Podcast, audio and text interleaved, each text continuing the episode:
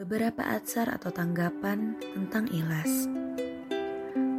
Pendapat pertama, ya aku berkata, orang yang ikhlas adalah orang yang menyembunyikan kebaikan-kebaikannya sebagaimana ia menyembunyikan keburukan-keburukannya.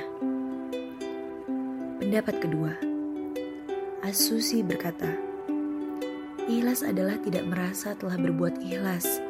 Barang siapa masih menyaksikan keikhlasan dalam ikhlasnya, maka keikhlasannya masih membutuhkan keikhlasan lagi. Apa yang disampaikan di atas menjelaskan tentang membersihkan amal dari sifat ujub. Merasa ikhlas dan melihat keikhlasan diri adalah ujub. Dan itu merupakan salah satu perusak keikhlasan.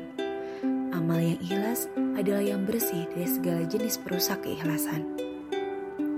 Pendapat ketiga, Ayub berkata, "Bagi para aktivis, mengikhlaskan niat jauh lebih sulit daripada melakukan seluruh aktivitas. Pendapat keempat, sebagian ulama berkata, ikhlas sesaat berarti keselamatan abadi, tetapi ikhlas itu sulit sekali. Pendapat kelima, Suhail pernah ditanya tentang sesuatu yang paling berat bagi diri.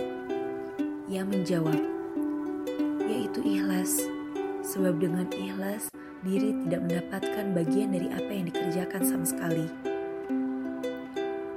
Pendapat keenam, Fudail berkata, meninggalkan suatu amal karena orang lain adalah ria, sedangkan beramal karena orang lain adalah syirik. Adapun ikhlas adalah ketika Allah taala menyelamatkanmu dari keduanya.